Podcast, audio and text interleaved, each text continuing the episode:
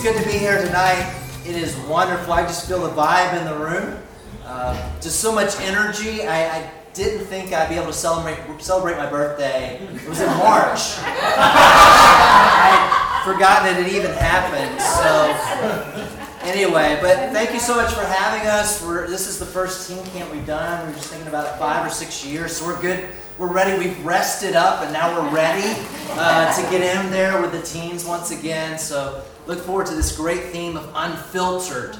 Uh, that's going to happen tomorrow afternoon. So we look forward to. Thank you so much for having us. Uh, we really feel your love and your generosity. Uh, real quick, just this is our family. We're in Edinburgh, Scotland.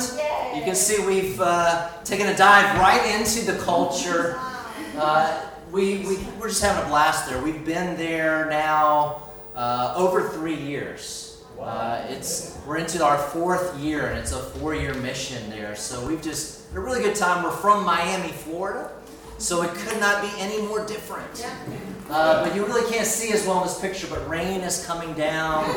It is very, very Scottish in every way that you can think about. But we are able to serve a group of fantastic Christians. You have connections, I'm sure, with many of them in Edinburgh. This is one of our services at the beach which we actually try to do there.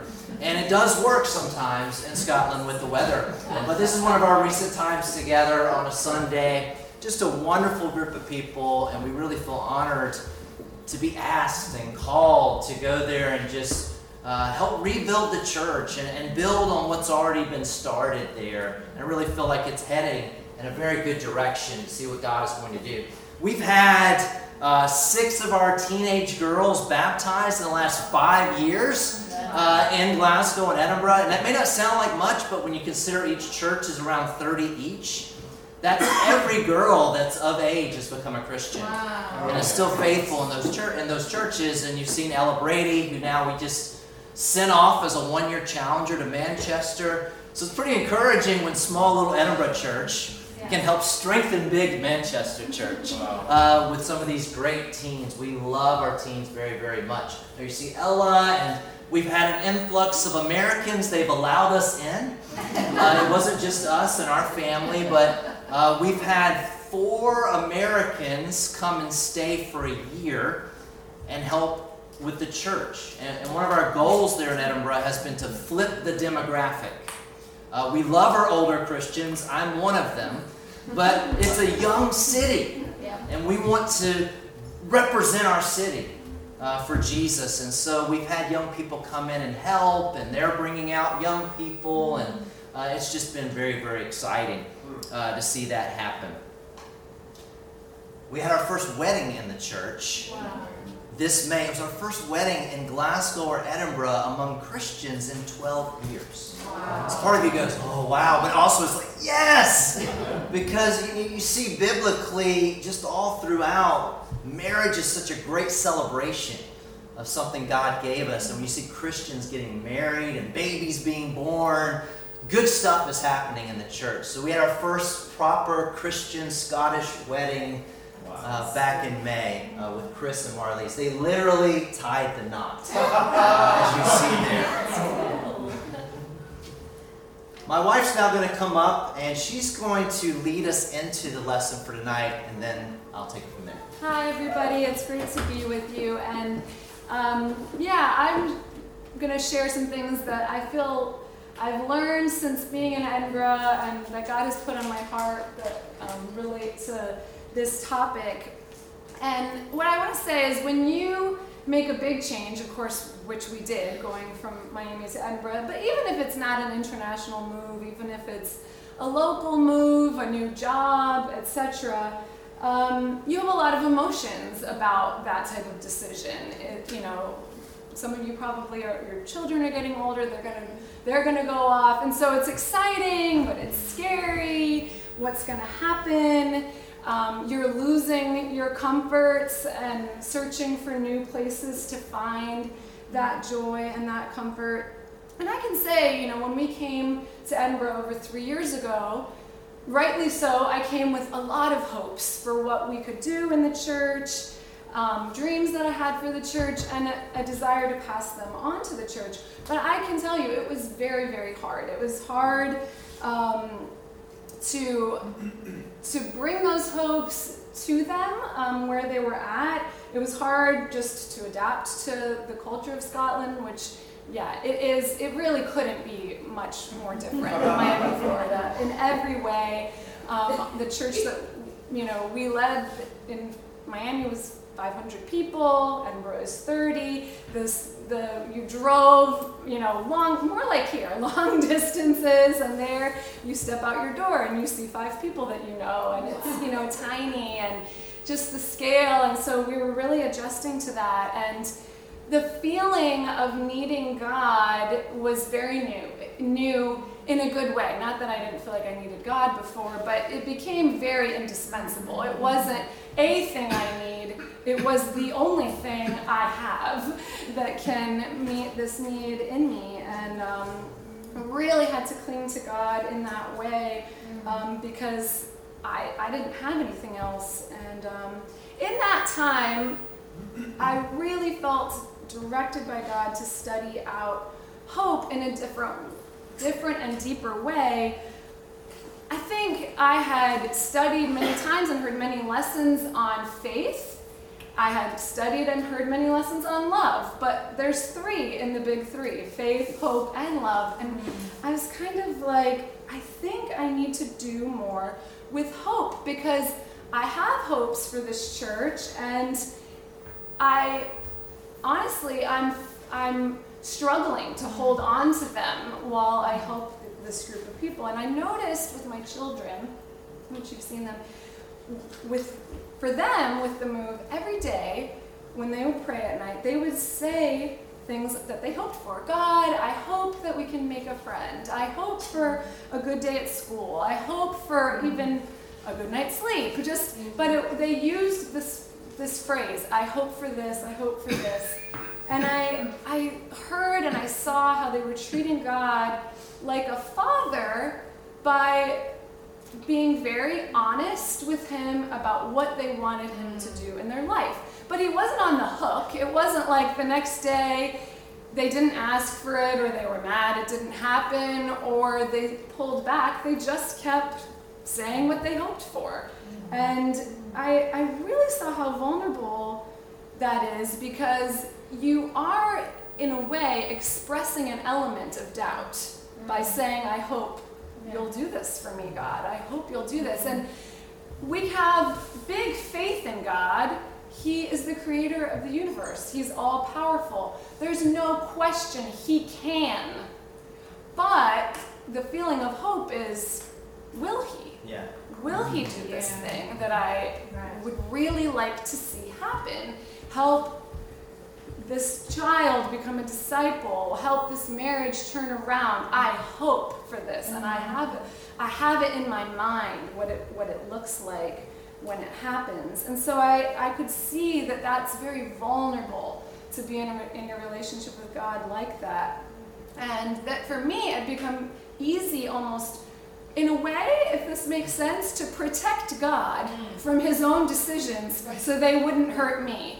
If I'm a little less specific in what I say, then I won't feel so rejected or like I didn't like I had to wait. And so I, I really thought, man, to hope for things with God in my relationship with God is going to take another level of vulnerability from me. Um, 1 Thessalonians 1, verse 3, the Bible refers to the endurance that is inspired by hope. And I really concluded in this hard, that is right now being in Edinburgh, but there will be hard even if I'm somewhere else. There will be hard that will come.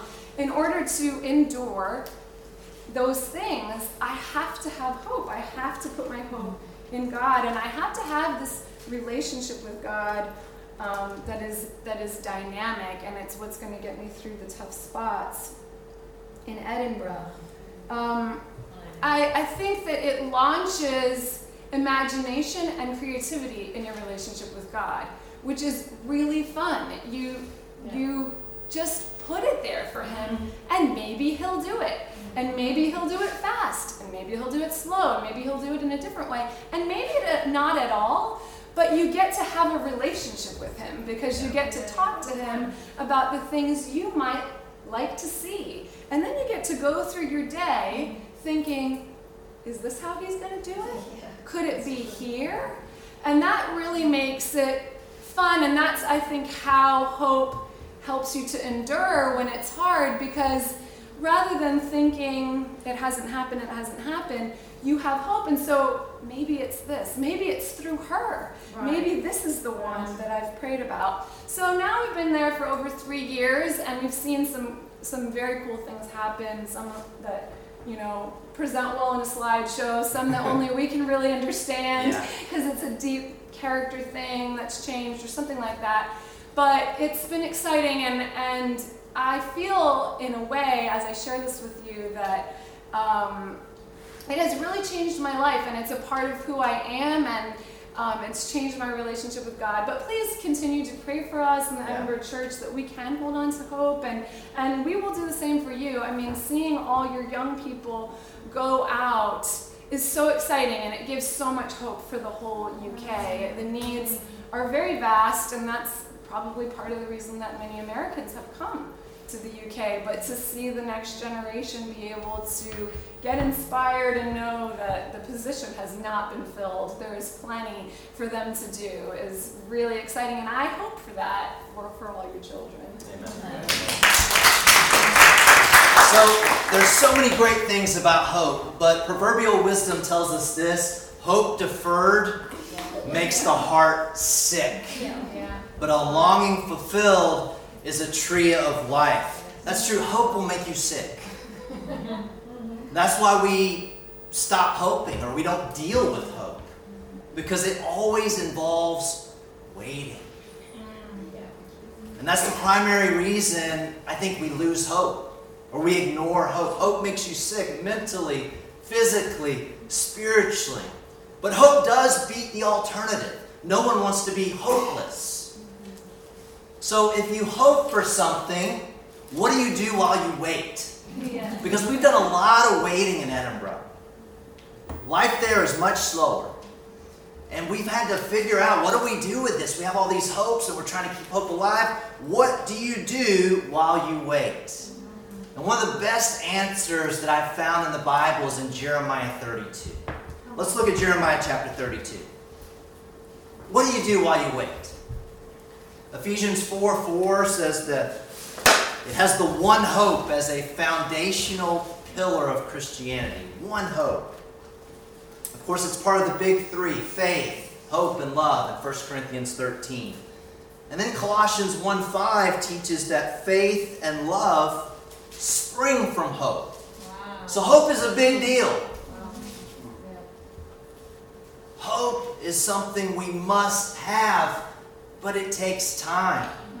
So, what do you do while we wait? If you hope for something, what do you do? Let's learn from Jeremiah. We'll read Jeremiah 32, verse 6. Crazy story. Jeremiah said, The word of the Lord came to me Behold, Hanamel, the son of Shallum, your uncle, will come to you and say, Buy my field that is at Anathoth, for the right of redemption by purchase is yours. Then Hanamel, my cousin, came to me in the court of the guard in accordance with the word of the Lord and said to me, Buy my field that is in Anathoth in the land of Benjamin, for the right of possession and redemption is yours. Buy it for yourself. Then I knew that this was the word of the Lord. And I bought the field at Anathoth from Hanamel, my cousin, and weighed out the money to him, 17 shekels of silver, signed the deed, sealed it, got witnesses, and weighed the money on scales. Then I took the sealed deed of purchase containing the terms and conditions in the open copy and I gave the deed of purchase to Baruch, the son of Neriah, the son of Mahseiah, in the presence of Hanamel, my cousin, in the presence of the witnesses who signed the deed of the purchase, in the presence of all the Judeans who were sitting in the court of the guard. This is very, very official. I charged Baruch in all of their presence, saying, Thus says the Lord of hosts, the God of Israel, take these deeds, both the sealed deed of purchase and this open deed, put them in an earthenware vessel that they may last a long time. For thus says the Lord of hosts, the God of Israel houses and fields and vineyards shall be bought again in this land. Real estate. I cringe. My wife and I bought our first home. We thought it would be a starter home. We didn't have any kids yet. Our first home, we bought it in 2006. Now, there's something in real estate called the principle of anticipation. And what this is, is it, you anticipate whether this property is going to be worth something based on what's going to happen outside forces that could affect its value. Yeah. Right? The principle of anticipation. The real estate market crashed two years after we bought this small house. And our house was suddenly worth four times less than our mortgage, which we had barely paid on. We are swimming underwater. We did not anticipate this. So, 587 BC in Jerusalem, Babylon now is the new world superpower. And you see in verse 2, Babylon has taken Jerusalem under siege. It's only a matter of time. Babylon has captured Judah, Benjamin. They're taking over, and now they have Jerusalem by the throat. They are squeezing them out of the capital city. So, in less than a year's time, Jerusalem will be burned. Many of the people will be killed, and those that survive will be sent into exile to Babylon. So, what happens in the middle of this siege is Jeremiah's cousin comes to visit him in jail. Now, it's not your typical jail, he's on house arrest. Because what Jeremiah had been doing is he had been protesting the war. He had come with the words of God as a prophet. He's like, don't do this. Don't fight. Don't make alliances with these other countries to fight Babylon. You will get crushed. Now, this was not a popular message, right? That does not raise the national fervor. You know, he's not waving the flag at this point. People are angry with him and, and they try to shut him up, so they put him on house arrest. But remember, Jeremiah keeps preaching. He's not a patriot, he's a prophet. So what happens is his cousin, and you may have people like this in your family when you go to a family reunion. There's you know, you, you run into an old family member, and it's always this one guy that has this get rich quick scheme. You know, it's just like come to you, it's like, hey, I'm into this now, and you got to get into this business with me. You just just invest, you know, two grand here, and, and we're gonna make this happen. Well, this is what happens. Cousin Mel comes, and he visits Jeremiah. He's like, this guy's crazy. He's gone bonkers. He's nuts. There's a sucker born every minute. And so what he does is he comes, he's like, I'm going to, you know, this is all falling apart. I'm going to sell the family property to Jeremiah. I think he'll go for this. so remember the principle of anticipation. No real estate expert would ever advise Jeremiah to buy this property. This is the absolute worst time to buy. Babylon basically owns this property. Their troops are camped on this property. Soon Israel will cease to exist as a country. So this is a dumb time to buy. There's no reason to believe this property is ever going to be worth anything ever again. But here's the stunner Jeremiah buys the property. Signed, sealed, delivered, all these witnesses. It's like five verses of bring these people, do this, make two copies of it, put in a Swiss bank account, you know, this earthenware vessel. You know, we, we gotta we gotta do this, we're gonna do it right, and everyone's gonna see it. Write this down, he tells the secretary. He makes probably the worst real estate investment ever. Why? This is verse 8, verses 8 and 9. Jeremiah said, I knew it was the word of the Lord. So I bought the field. In verse 15, God said, Houses and fields and vineyards shall be bought again in this land. So God promises Jeremiah that someday in the future, it will be a seller's market in Jerusalem. So Jeremiah, he obeys, he doubles down on the promises of God. It's the same for us today. While you wait, you invest. While you're waiting and you have these hopes and these dreams and it's taking time and you're waiting, you're waiting, you keep investing.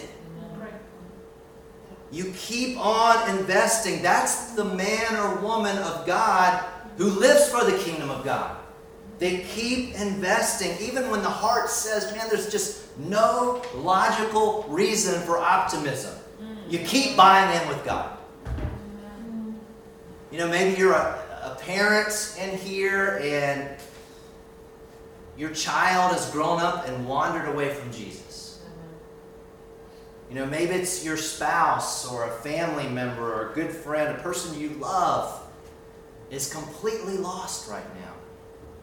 And it's going to take a miracle. You're waiting. Maybe you're single and, man, just the thought, you know, I don't even want to think about marriage anymore. I'm tired. Hoping for that makes me sick. Maybe you're a new Christian. I don't know if we have some newer Christians in here. I know that term's all relative five years, four years. But maybe you've become a Christian in the last couple of years and thought, well, I've given everything up for Jesus, I've changed my life. And things actually, in some ways, have gotten harder mm-hmm. and more difficult and more complicated. It's, it's tough. Or you could be an older Christian. And, and you can get weary of waiting for a revival in your health, a revival in your career or your finances, or a revival in the church. When is this going to happen? Whatever it is, keep hope alive. While you wait, you keep investing in the promises of God. And remember, God does not work on our timelines. You know, one of our favorite scriptures is Jeremiah 29 11. I know the plans I have for you. I have these great plans to give you a hope, to give you a future. That's verse 11. But verse 10 is this is going to happen in 70 years. We conveniently leave out verse 10. I don't want to ruin the scripture for you. It's still great.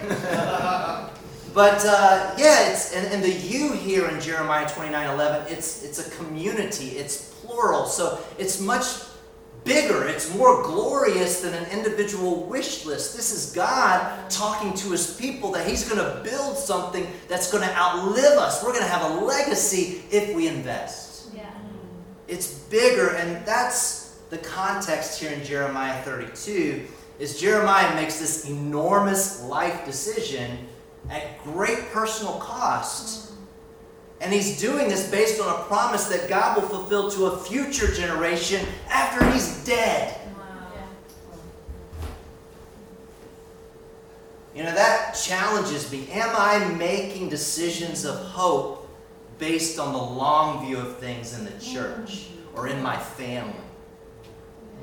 Or are we making decisions based on what's going to make our life easier this week?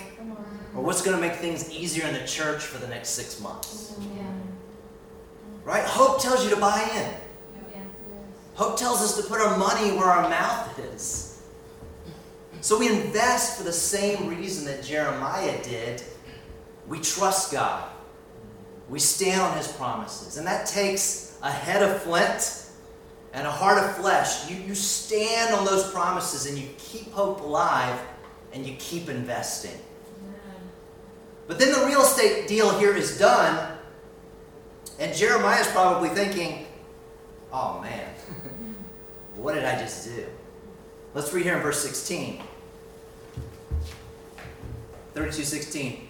Jeremiah writes, After I'd given the deed of purchase to Baruch, the son of Neriah, I prayed to the Lord, saying, Ah, Lord God, it is you've made the heavens and the earth by your great power and your outstretched arm. Nothing is too hard for you. You show steadfast love to thousands, repay the guilt of the fathers to the children after them. O great and mighty God, whose name is the Lord of hosts, great in counsel, mighty indeed. Let's skip ahead here for time. Verse 24 Behold, the siege mounds have come up to the city to take it. And because of sword and famine and pestilence, the city is given into the hands of the Chaldeans who are fighting against it. What you spoke has come to pass, and behold, you see it. And yet, you, O Lord, have said to me, Buy the field for money and get witnesses. though the city is given into the hand of the Chaldeans. So, what do you do while you wait? God expects you to invest, and then you pray. And then you repeat this over and over and over again. You invest, then you pray. And right here in verse 17, it's, Ah, oh, Lord God. And ah isn't really even a word. It's a groan, it's a cry from the soul. You know, Romans 8 26 says the Spirit Himself intercedes for us with, with groans that words cannot express. That's what this is here. Hope is deeply spiritual, it's not wishy washy. Yes. It goes beyond what words can express. You feel it. Ah, oh, Lord God, what have I just done? Yeah. Help me, God. And there's really not a day that goes by that Amy and I have not thought this or prayed this since we moved to Edinburgh. Just this. Oh. You know, because we had really, really high hopes going to Edinburgh. And when we left, you know, we our church sent us off in grand style, and there were lots of cheers, and we felt like heroes. And it was like, yeah, we're just going to go there. I know it's going to be hard, but we're going to do it, and, and, and just going to make all these disciples and change the city and raise the banner for Jesus. Man, we had high hopes. And we're fighting to keep those hopes alive. At times, it's been inspiring and fun. It's been the experience of a lifetime. But many times, it's just waiting. Waiting for the church to grow. Wondering, am I doing something wrong? You know, what, what's happening? It, it's our hearts are sick. And I can think, you know, as the leader of my family, oh Lord God, what have I done? What have I done to my family? You know, I took my kids away from the only life and culture they've ever known and with these big dreams and I thought they were going to see these big awesome things and man, what have I done? the shame at times that you fight and the humiliation, just being hard on yourself. But see, that's the vulnerability of hope. When you hope for God to do things in very specific ways, and then you put yourself out there and people actually know what you're hoping about, you're putting yourself in a very vulnerable position. I feel very vulnerable over here. And I don't like it all the time. It's not comfortable. Instinctively, we don't want to look or feel vulnerable. We want to look successful and that we have things all together and respected. And, and we don't want to be vulnerable. And we don't think we need to be vulnerable, especially we get older and wiser. We're supposed to be beyond this. But I do think that's the reason why many of us get stuck. Yeah. We play it safe. Mm-hmm. And we live boring Christian lives. And all we have are old stories. Mm-hmm old days because we don't want the vulnerability that comes with hope. Yeah. It's a tough trade off. Here we get to see Jeremiah's prayer journal. We can't go through all this, we're running out of time. But I mean, he takes his doubts, his fears to God. He worships God's character. Wow. I mean, just go through this prayer. God knows all these things that Jeremiah is saying. Jeremiah needs to hear himself say these to God, as we do as well. And so at the end of the prayer, he praises God. He spends most of his time there praising God. Then he gets to the end of the prayer, and then that's when he tells God, This plan doesn't seem to make sense. the city is about to burn, and yet you're telling me to buy property. I've just made the worst financial decision of my life. God, what are you doing? But see, that's a man holding on to hope. He's looking to God somehow to give him strength. So while we wait, we invest and we pray over and over again. So let's close this out. God answers. God answers here in verse 26. And as we read this, this is the last part we'll read. God answers Jeremiah. And if you listen, God could be speaking to you. I mean, that's what the Word of God is, is right? It, it speaks to the people at that time, but then we build a bridge. You know, while we wait, we, we invest, we pray, but then we struggle, and then God answers. And I want you to hear God speaking to you tonight. Jeremiah 32, verse 26. The word of the Lord came to Jeremiah Behold, I am the Lord, the God of all flesh. Is anything too hard for me? Let's skip ahead to verse 36. Now, therefore, thus says the Lord, the God of Israel, concerning the city of which you say it's given into the hand of the king of Babylon by sword, by famine, and by pestilence. Behold, I will gather them from all the countries to which I drove them in my anger and my wrath, and my great indignation. He's talking to his people. I will bring them back to this place, and I will make them dwell in safety. And they shall be my people, and I will be their God. I will give them one heart and one way, that they may fear me forever, for their own good and the good of their children after them. You see how God sees things. He sees things in a much, much bigger span of time than we do. He's like, man, I'm going to bless future generations, generations yet to be born. Verse 40 I will make with them an everlasting covenant that I will not turn away from doing good to them and I will put the fear of me in their hearts, they may not turn from me. I will rejoice in doing them good. That's worth reading again, verse 41. I will rejoice in doing them good. And I will plant them in this land in faithfulness with all my heart and with all my soul. For thus says the Lord, just as I have brought all this disaster upon my people, so I will bring upon all the good that I promised them. I love that. I will rejoice. God just doesn't do good things for us, He enjoys it. Yeah. God rejoices in doing good to you. And it says here at the end of verse 42 I will bring upon them all the good that I promised them. And 70 years later, God makes good on his promise. In a stunning, extraordinary way you never would have thought you could think of. I won't spoil the surprise. Read Ezra chapter 1. Read it later tonight. That's what happens. But I'll close with this. In the here and now, Jesus answers all of God's promises for you with a resounding yes. And Amy mentioned it. You know, Ephesians 3:20, God gives us a license to dream. He can do more than we ask for or imagine. And God invites us to walk with Him, to dream with Him, to share our hopes with Him, everything big, small, in between, old hopes, new hopes.